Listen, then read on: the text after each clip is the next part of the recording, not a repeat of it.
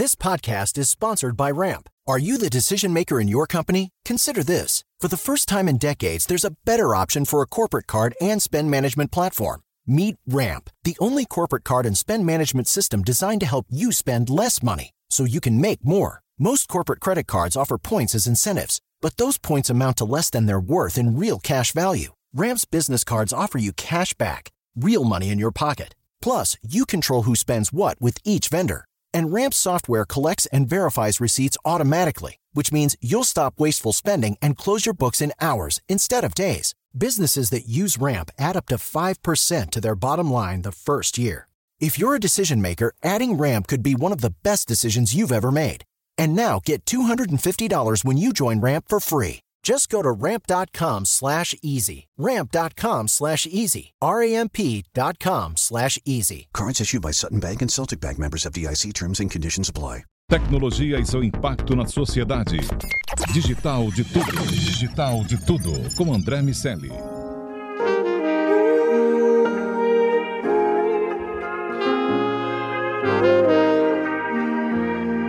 Olá, eu sou o Carlos Aros e esse é o Digital de Tudo. Nesta semana a gente vai mergulhar para um segmento que se transformou muito nesses últimos dois anos. Vamos conversar com um executivo que faz parte dessa transformação e que atua em um grupo que tem uma presença muito, muito importante aqui no Brasil. Nós vamos conversar com o Fernando Varela, que é vice-presidente de transformação digital e marketplace da Raia Drogazil. Comigo nesta edição do DDT, o Daniel Salvador. Tudo bem, Daniel? Tudo bem, Aros. Obrigado, Fernando, por falar com a gente. Deixa eu cumprimentar o nosso convidado. Fernando, obrigado por você ter topado essa conversa, por estar aqui com a gente nessa edição do Digital de Tudo. Obrigado pelo convite. É um prazer estar aqui com vocês, Carlos e Daniel.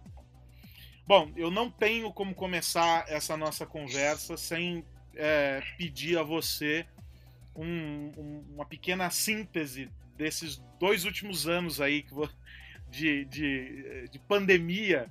Uh, o, o, setor de farmácia, o setor no qual você atua, é, foi um daqueles que precisou responder rapidamente a demandas que foram surgindo aí durante a pandemia. Todos os setores, evidentemente, foram impactados, mas vocês no centro dessas questões envolvendo a saúde também, né, junto dos, dos hospitais, laboratórios, enfim, de alguma maneira vocês conectados a tudo isso. E a tecnologia foi muito importante, eu suponho, para garantir que vocês pudessem manter a operação uh, funcionando, é, atender a crescente demanda é, do, dos consumidores e conseguir fazer tudo isso em múltiplos canais, conseguir fazer não só na loja, mas principalmente com a entrega, uh, o contato via aplicativo, via site, conseguir entregar essa experiência para o consumidor no momento em que várias dificuldades foram impostas de mobilidade e etc. Não foi um período fácil, mas hoje, olhando para trás, como é que você se sente tendo atravessado tudo isso? Bom, primeiro, obviamente, falando de pandemia, não é uma coisa que. não é um período que a gente gostaria de ter passado, né? mas dado que a gente passou, a gente tem que tirar aprendizados e, e, e continuar a vida, né? A fila anda, né? Então, é óbvio que com, dentro de uma empresa de saúde, e a gente, isso acho que a gente precisa deixar, o primeiro ponto que eu gostaria de deixar claro, Carlos, que a estratégia da companhia ela mudou até antes da pandemia. A gente começou a raciocinar a empresa como uma empresa de saúde e não simplesmente como um varejo farmacêutico. Então, quando a gente pensa na empresa com um propósito muito maior, que é o propósito de saúde, que é poder cuidar das pessoas, né? cuidar da saúde e do bem-estar das pessoas e tentar reduzir o custo de saúde olhando a cadeia como um todo, olhando realmente o negócio como uma, como uma empresa de saúde, na vertical de saúde, é, muda muito a forma de raciocinar e muda muito a estratégia, que depois a gente vai falar um pouquinho mais de estratégia, vai ficar mais claro. Mas isso a gente já tinha, já tinha tido essa visão antes da pandemia, e quando aconteceu a pandemia, na verdade, acelerou uma dezena de processos e uma dezena de mini estratégias, micro estratégias que a gente já tinha desenhado. Né? E foi, de certa forma, um tsunami. Né? Eu brinco até que internamente a gente fala da, da bandeira do Brasil, que é ordem e progresso, eu diria que nesses dois últimos anos a gente viveu progresso e agora a gente está tentando colocar ordem. tá? Porque realmente a gente teve que acelerar uma série de, de, de, itens que a gente imaginava que fosse acontecer em dois, cinco e às vezes até em dez anos, algumas questões até disruptivas. Né? Vou comentar depois um pouquinho, quando a gente fala de telemedicina, esse tipo de coisa, que a gente imaginou que ia levar um pouquinho mais de tempo, que a gente teve que acelerar. E sem dúvida que tecnologia foi a base, tecnologia é o sistema nervoso da empresa, né? Nada acontece hoje em dia sem tecnologia. Né? A gente diz, inclusive, que além de uma empresa de saúde, a gente quer tornar a empresa cada vez mais tech. É uma empresa tech. Né? É, é, a tecnologia ela é meio para tudo que a gente quer fazer. Então, é, é dois exemplos claros né, que a gente teve que, que, que, realmente se posicionar muito forte nesses últimos dois anos. O primeiro, já logo de cara, foi, foi quando, no início da pandemia, eu lembro que em março de 2020, a gente teve que reposicionar toda a nossa, nosso, nosso, nossa matriz, né, nosso escritório é, é, remotamente. E não era uma coisa que todo mundo estava preparado. Da, da, praticamente da noite para o dia, a gente teve que colocar quase duas mil pessoas em casa de uma maneira segura, com segurança de informação. Esse é um ponto também extremamente importante no ambiente de cybersecurity né, que a gente vive hoje. Acessos. Então a gente teve que acelerar demais essa, essa garantir que as pessoas conseguissem trabalhar de casa logo de cara remotamente. Parece que é uma hoje hoje até simples falar nisso, né? Mas há dois anos atrás não foi simples, não foi simples e a gente conseguiu fazer isso de uma maneira brilhante. E o segundo ponto, conforme você já comentou, a gente como empresa de saúde a gente teve que se posicionar e atender os nossos clientes em uma demanda, né? A gente se desdobrou no meio da pandemia porque é do nosso é o nosso propósito de saúde era atender e atender 24 por 7. Né? Então, a tecnologia tinha que estar lá dando todo o suporte para que os nossos grandes atendentes, nossos guerreiros que estão na ponta ali na, no balcão, pudessem atender os clientes, pudessem fazer as entregas. Então, realmente, o multicanal, o omnichannel, se desenvolveu muito nesses dois últimos anos. Então, a gente saiu de uma participação quase irrisória em 2019 do online, uma participação hoje cerca de dois dígitos, tá? Muito próximo dos dois dígitos, tá? Então, é, é, é, isso subiu demais. Então, tanto o uso do site, o uso do app, o uso do WhatsApp, aquela venda por proximidade, né, o compra e retire. Então, todos esses processos eles aceleraram demais nos últimos dois anos e a gente brinca é, internamente que na verdade não, a, gente não fala, a gente não fala mais multicanal, omnichannel, a gente fala, quase que fala everywhere commerce, ou seja, a gente tem que estar tá fazendo esse, esse, essa transação quase que em todos os lugares. Legal, legal ver essa sua perspectiva, Fernando. Acho que essa é a pergunta, cara, de, de um milhão de dólares, né? Porque foi um momento muito difícil e tá na linha de frente ali, como vocês tiveram, não foi para qualquer um. É, nesse processo, como é que, enfim, que ninguém esperava, como é que foi ali o uso das tecnologias, né? Vocês fizeram, acho que vocês já estavam participando de um movimento de cultura ágil, né? Imagino que vocês tenham usado muita nuvem para escalar. Como é que foi adaptar a tecnologia que vocês usavam antes para como é hoje?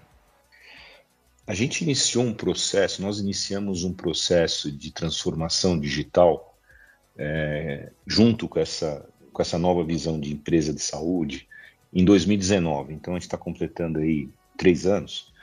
É, e eu tenho uma, a gente segue aqui uma, uma, mandala digital que é a nossa referência para todos os projetos que a gente faz dentro da companhia. Nessa mandala, é, ela, é, ela, é, composta por três grandes partes. Tá? Na verdade, a primeira que a gente iniciou em 2019 foi exatamente como é que a gente se prepara para atender melhor a jornada do cliente. O cliente sempre no centro, o cliente é, é, é sempre é, puxando tudo, né? sempre na origem de tudo. Como é que a, a empresa se estrutura para atender entender melhor e atender melhor a jornada do cliente. Então, nós montamos squads, a gente criou uma área chamada N2D, Núcleo de Negócios Digitais, que nada mais é do que uma área de produtos digitais, e aí vinha o, o primeiro grande desafio, né?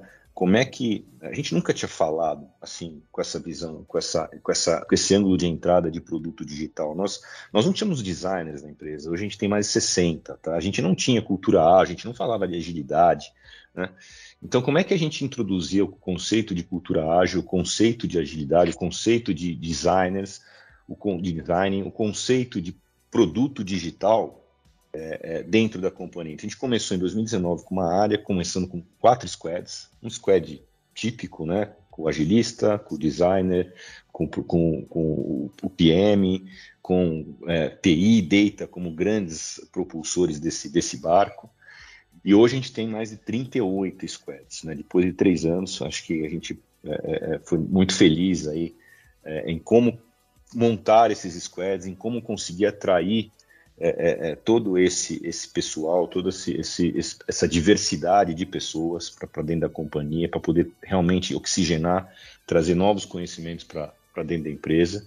E hoje as squads, as tribos né, dessas squads trabalham realmente voltada para as jornadas do cliente, a jornada da experiência online, a jornada da assinatura, a jornada uh, do atendimento ao cliente, a jornada de, de, produtos específicos no balcão, enfim, a, a, jornada de entrega.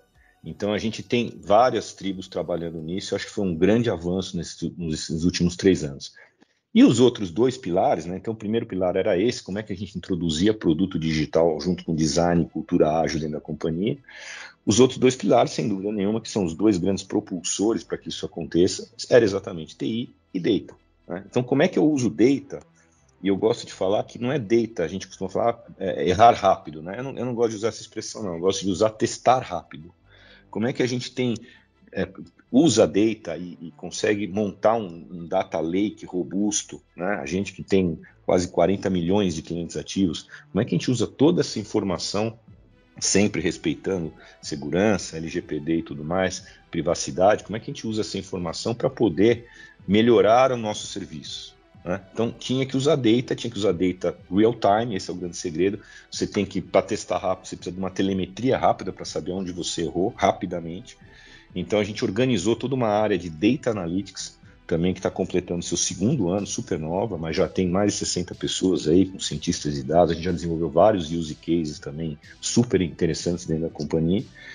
E cloud para poder sustentar isso, para ser ágil, para ser escalável, para ser, flexível. Então a gente começou a usar data muito forte, montamos o nosso data lake. 70% hoje dos nossos dados de clientes é, é, é, dados de transação a gente já tem, e da empresa inteira, né?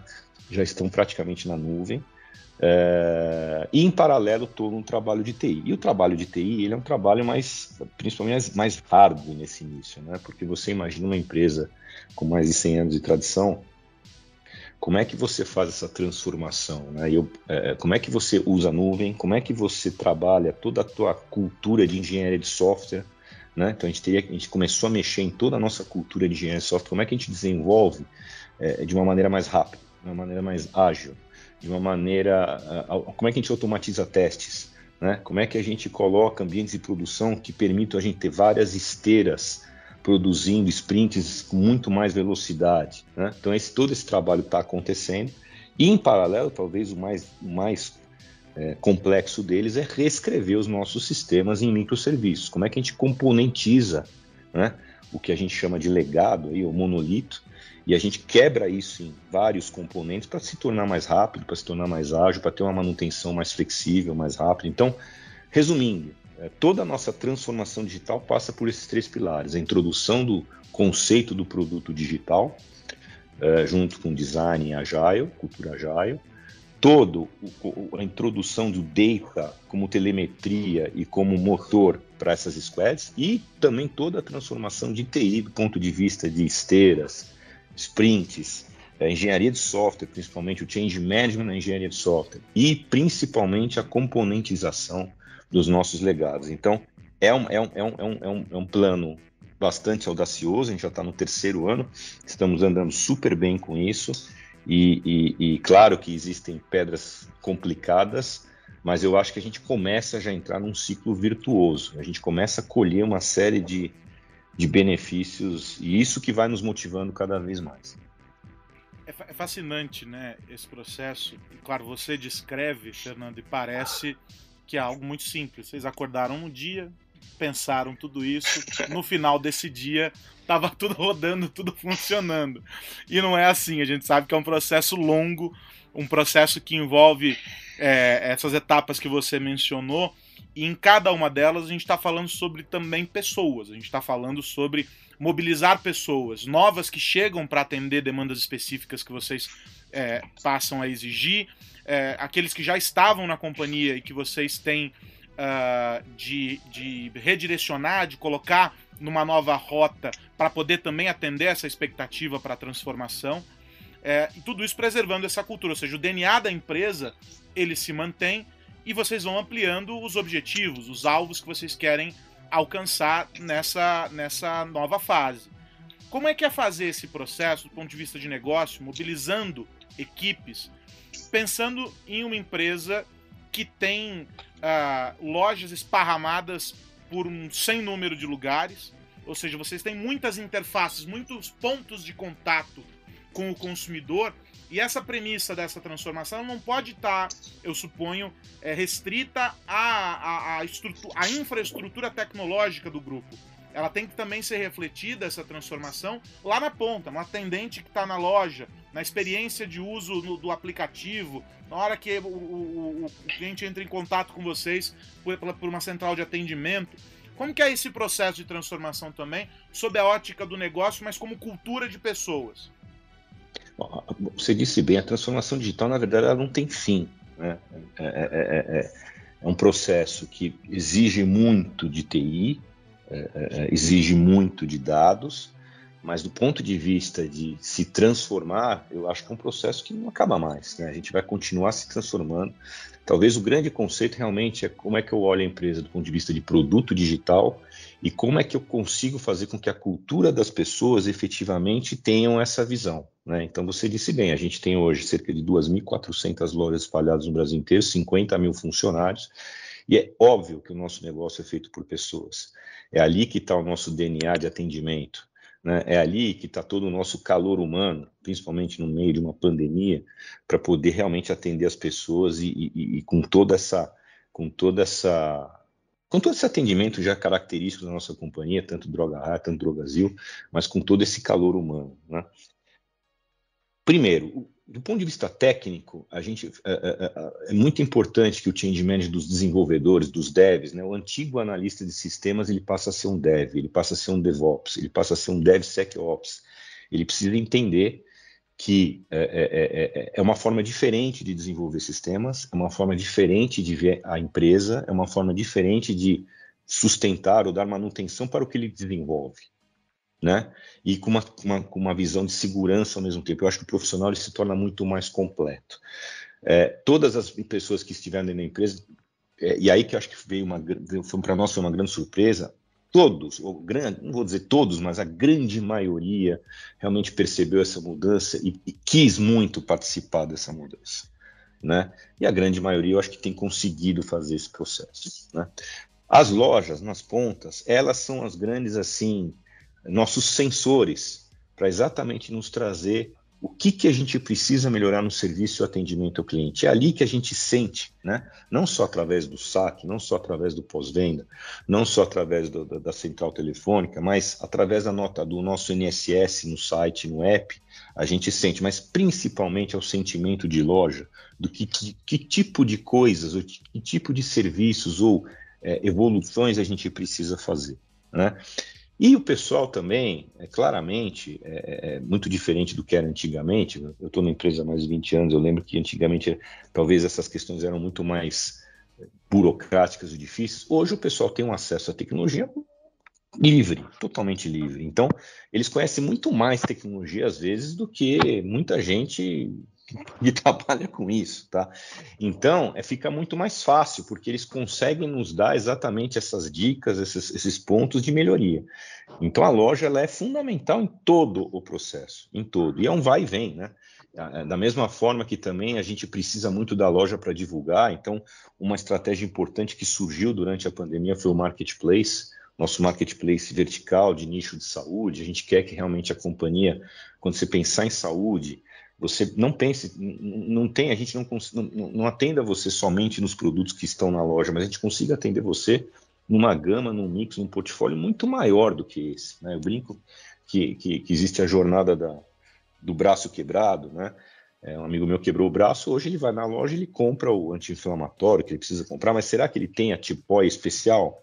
Será que amanhã ele vai conseguir, inclusive, marcar o fisioterapeuta dentro de uma jornada única, a gente está pensando em marketplace de produto e está pensando em marketplace de serviço também, tá? E a loja é fundamental, porque é a loja que está ali no tete a tete, está lá com o cliente na ponta, né, sentindo a, dor dele, sentindo a necessidade dele, a gente quer que ela tenha esse portfólio completo para poder atender o cliente.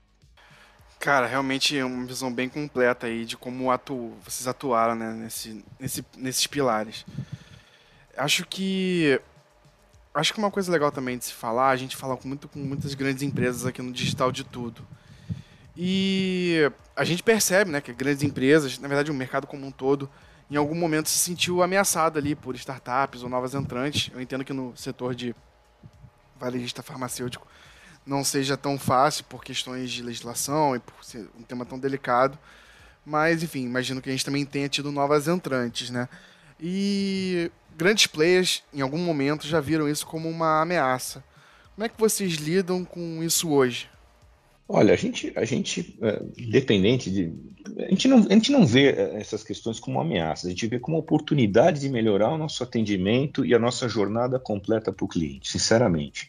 A gente é muito preocupado realmente com o atendimento do, do, do cliente é, é, é, em toda a jornada. E o que puder aparecer, o que puder surgir, o que puder ser disruptivo para a gente, disruptivo para a gente poder entregar um serviço melhor, independente se é físico, se é digital, se é digital, se é online, se é omnichannel, a gente, a gente, a gente não só vai entender, ter curiosidade, é, tentar implantar, ou seja, nosso, nosso, realmente nosso objetivo é, é cuidar de gente, né? Então é, é, é, é olhar a saúde cuidar de perto dos nossos clientes. Ô Fernando, eu fico pensando é, que vocês, claro, têm uh, todo um sistema que funciona muito bem. Eu sou cliente de, e posso dizer de, de, de, cadastro, ou seja, de entender essa jornada do cliente. Você falou muito na, na tua resposta anterior sobre, sobre dados e sobre como aproveitar tudo isso. E no caso da saúde, a gente sempre acaba resvalando naquela eterna discussão sobre os limites de tudo isso, de você entender o quanto é benefício, o quanto pode se tornar um prejuízo para o consumidor o, o, o, uso do, dos dados e o melhor entendimento sobre essa jornada dele. Há várias discussões a respeito, e claro, elas não cabem aqui nesse momento, mas como, como cliente, eu fico pensando que há espaço para vocês conseguirem nos entender melhor. E aí agora, como, como jornalista, eu faço a pergunta. O que, que vocês estão fazendo para entender melhor esse cliente? Porque a gente vai lá, faz o cadastro, recebe aquela, aquelas sugestões lá que o, o rapaz imprime no caixa, mostrando, ó, oh, esses produtos aqui que estão relacionados, eles têm desconto, etc. Eu recebo lá no aplicativo e tal. Mas há um sem número de coisas que podem ser hoje, por meio da tecnologia, é, amplificadas para que essa jornada do consumidor seja mais completa. Vocês, evidentemente, estão de olho nisso. O, onde vocês querem chegar? Qual que é o ponto lá na frente que essa jornada que você é, é, descreveu para a gente aqui pretende alcançar, pelo menos num, num, futuro próximo? Carlos, muito boa pergunta. É, primeiro, deixar muito claro é, é, realmente o, o, os clientes são o nosso, nosso principal, é, é o nosso principal bem, é o nosso principal ativo. E obviamente que a gente cuida muito dessas informações, elas são totalmente privadas. a gente totalmente de acordo com a LGPD, a gente cuida muito desse tipo de informação, tem muito, muita restrição em relação a isso. Na verdade, a gente, na verdade, nem usa muito dados, assim, os dados são de certa forma, são muito mais é, é, montados de forma agregada, né, principalmente os que são voltados da parte de medicamentos. Na parte de perfumaria, a gente já tem uma permissividade melhor, tá, maior, mas a gente tem muito cuidado com essa questão de invasão de privacidade. Então, isso é importante deixar muito claro que a gente realmente é, pensa muito nos nossos clientes, tá? Mas é óbvio que a gente quer usar esses dados, desde que tenha a, a concessão, né?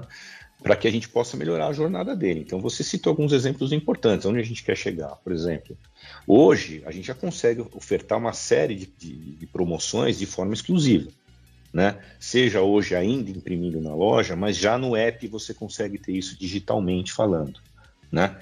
Quando a gente fala amanhã de poder ter uma assinatura eletrônica, quando a gente fala de poder ter uma, uma, uma, uma jornada personalizada, por exemplo, de frete, né? Que também de certa forma é uma promoção. Quando a gente fala do Sticks, que é o nosso, nosso programa de fidelidade e pontuação, tudo isso tem a ver com personalização de cliente. Né?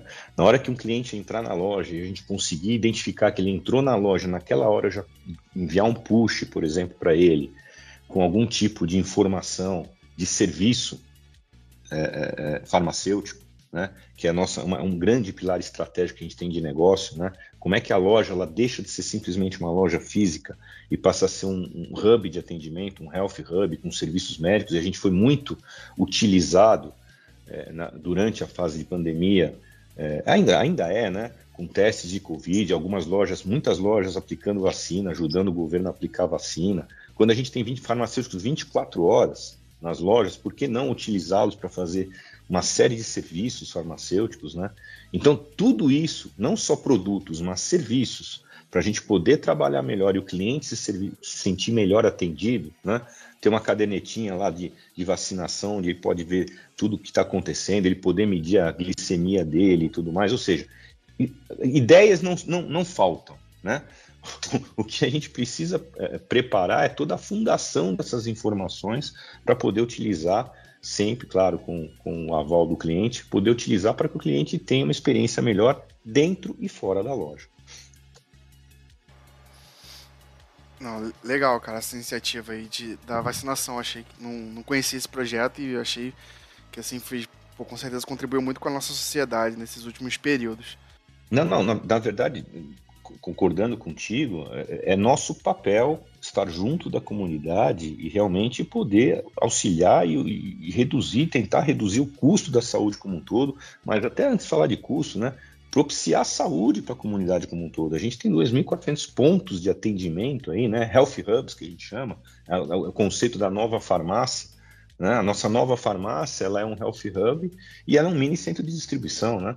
Então, como é que a gente pode colaborar junto, inclusive, com, com os órgãos governamentais, no sentido de ajudar isso para a população como um todo? Legal, Fernando. Realmente, acho que a sociedade como um todo deve ser grata a esse tipo de iniciativa que contribui com, enfim, com a saúde coletiva, né? É, Fernando, a gente aqui no Digital Estudo, a gente sempre tenta desvendar um pouco ali da, da mentalidade né, de quem está conversando com a gente. E a gente, nesses mais de 100 programas que a gente já fez, a gente identifica que, falando de C-Level, né, de, falando de presidência e diretoria, a gente vê dois grandes perfis. Né? Um, um perfil que cresce numa mudança de empresa, né? ele era gerente, gerente sênior, gerente de conta, algo assim, e eventualmente convidado para uma outra empresa em que ele sobe um degrau e entra para a diretoria. E a gente vê um outro perfil que entra como estagiário, fica 30 anos lá e no final é, é, é um diretor. É, e eu estou vendo aqui que a sua trajetória com a, com a, na, a sua carreira é um pouco um, um pouco mista das duas. E queria ouvir um pouco de você, como é que foi para você entrar é, na RD onde você está hoje e, enfim, o que, que, foi crescendo na sua mentalidade que te trouxe até essa posição? Bom, é, tentar contar um pouquinho dos, dos, últimos 20, 25 anos. Né? Na verdade, assim que eu me formei, é, o, o, eu fui trabalhar em, em empresa de consultoria e ali eu conhecia a família então da que tocava a droga raia, recebi um convite e eu já tinha uns 5, 6 anos de experiência profissional como consultor. E, e confesso para você que o convite na época foi, foi uma decisão bastante difícil, porque é, eu estava muito bem posicionado onde eu estava, etc. E, e, e, uma empresa muito maior. A Droga Ré na, naquela época era uma empresa bem menor, uma empresa familiar. Às vezes a gente tem alguns é, preconceitos, e eu sou a maior prova disso, errados em relação a empresa familiar, né? E por pura intuição, na verdade, na, verdade não, nem foi por intuição. O grande motivo que me fez realmente, que me atraiu a, tocar, a, a, a vir para a Droga Raia há 23 anos atrás, foi exatamente o fato de que eu não vinha numa posição específica, eu vinha tocar um negócio junto com, com, o presidente da empresa na época, que hoje é o presidente do board, presidente da, da RD, do board da RD, Antônio Carlos Piponzi, então não tinha uma função muito específica, eu ia tocar o projeto dentro da companhia. E isso me deu, realmente foi o que me atraiu, porque me deu muita, muito casco, né? Eu, passei, eu participei de projetos em quase todas as áreas, para não falar em todas, tá? Então eu fiz projetos em RH, projetos em marketing, projetos em logística, claro. projetos em TI, e depois a coisa vai evoluindo, realmente a empresa vai crescendo, você vai se especializando, até por ser engenheiro, eu sempre tive uma afinidade muito grande com TI, mas mais do que isso, né? A empresa, desde aquela época, tinha uma visão para TI, assim, muito diferente do que a maioria das empresas. Ela entendia realmente que TI era um grande alavancador de negócio. Isso estou falando de mais de 20 anos, tá? E acho que isso foi, foi a grande diferença do sucesso da companhia. Né? Então eu vivi uma primeira fase de empresa familiar, depois eu vivi uma fase de private equity, depois eu vivi IPO, né? É, quando eu achei que eu ia dar uma descansada, eu vivi uma fase de fusão Droga High e Drogazil, que foi um, um, um, grande case de sucesso, acho que duas excepcionais companhias, e a gente conseguiu tirar o melhor das duas, né? e acho que está claro aí, né, depois de quase 10 anos dessa fusão, o crescimento que a RD teve, enfim, então todo o meu, todo o meu, o meu crescimento profissional ele aconteceu dentro de um, de um, de sempre voltado, e acho que é isso que fez a diferença, viu, Daniel, na, na tua pergunta. É, é, eu, eu, eu, não vivia, é, você fala assim, apesar de ser o mesmo CNPJ há 20 anos, eu, vi, eu vivi quatro empresas muito diferentes. Né? Então, aquela empresa familiar, private equity, o IPO, a fusão, e agora eu estou vivendo o quinto grande marco, que é essa transformação digital. Né? Então, então, eu nunca fui, realmente, todo ano eu tinha um desafio novo. Né? Todo dia eu tinha um desafio novo. Tá? E trabalhar em varejo tem um lado muito interessante, porque você é muito dinâmico. Né? Então, qualquer coisa que você faz, é, um projeto, qualquer alteração de parâmetro, um ajuste, você percebe a reação no segundo seguinte. Né? Reação para o bem e para o mal. Né? Então você percebe isso muito rapidamente. Puxa, aquilo deu certo. Putz, aquilo deu errado. Volta porque deu errado. Então é um ambiente extremamente dinâmico, extremamente complexo, extremamente desafiador. Então não tem rotina.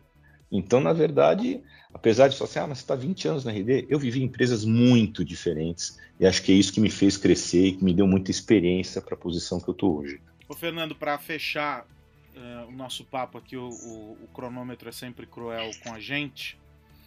É, eu queria, você falou, né, passei por quatro empresas diferentes e etc. Eu queria entender um pouquinho a mentalidade do, do executivo, do profissional e o teu olhar hoje sobre esses aprendizados nessas quatro empresas diferentes pelas quais você passou no, no mesmo CNPJ. O que, que é hoje um elemento essencial para um profissional que atua em um, em, em um segmento de tecnologia, entendendo que todos os segmentos são hoje de tecnologia essencialmente. O varejo é tecnologia, é? o, a, a, a, a, indústria é tecnologia, tudo é tecnologia. É, o que, que é essencial para um profissional hoje, na tua visão? Olha, eu disse bem, né? A tecnologia hoje está em todos os lugares. Para mim, a grande transformação, talvez o grande ponto da transformação digital é que as pessoas precisam entender, elas vão ter que entender um pouco de tecnologia. Mesmo quem não é da área de tecnologia, eu acho que a transformação digital é isso. Como é que o TI entra no negócio e o, e, e, e o profissional de TI vai ter que entrar no negócio e entender um pouco mais de negócio e o pessoal de negócio vai ter que entrar em TI e entender um pouco mais de TI. Eu acho que essa, essa é a, a desculpe a palavra, belezura, entre aspas, aí, tá? A beleza né, da, da transformação digital. Eu acho que TI ela entra no sangue de todos, de todos. Então as pessoas vão ter que estar preparadas para isso e entenderem cada vez mais como é que funcionam essas coisas e a complexidade disso. E eu acho que o profissional que vai se destacar é aquele que efetivamente, independente se ele é mais técnico ou não, ele vai conseguir aplicar a tecnologia ao negócio. Esse, para mim, é o profissional que o profissional que conseguir combinar melhor TI com tecnologia é o profissional que vai se destacar. É, só, só queria ressaltar aqui que realmente também, para mim, transformação digital ela passa por pessoas. Né? Acho que você resumiu bem também. É, é, toda a transformação digital ela depende do, das pessoas e como é que as pessoas encaram esse novo formato, essa nova vida que a gente está vivendo, né, que se acelerou nos últimos dois anos. Mas esse talvez seja o, o grande recado aí para todos, né? Como é que tecnologia entra no negócio? Como é que data entra no negócio? E vice-versa. Como é que negócio entende tecnologia, entende data para poder melhorar a jornada do cliente? Quero agradecer demais o Fernando Varela, vice-presidente de transformação digital e marketplace da Raia Drogazil, por essa conversa com a gente aqui no Digital de Tudo. É sempre muito bom a gente entender não só a, a perspectiva né, do mercado, entender é, alguém que está falando em nome de uma empresa também, mas aquilo que move também o profissional. É, isso é o mais fascinante dessas conversas aqui no DDT. Fernando, obrigado e até uma próxima. Carlos, eu que agradeço, muito obrigado. Obrigado você, obrigado Daniel, obrigado Digital de Tudo e estou à disposição. Muito obrigado. Daniel, aquele abraço para você, meu amigo. Um abraço, pessoal. Até uma próxima. Esse foi mais um DDT, você ligado aqui nessa nossa conversa semanal sobre tecnologia e negócios. A gente volta na semana que vem. Um grande abraço. Tchau, tchau. Tecnologia e seu impacto na sociedade. Digital de tudo. Digital de tudo. Com André Miscelli.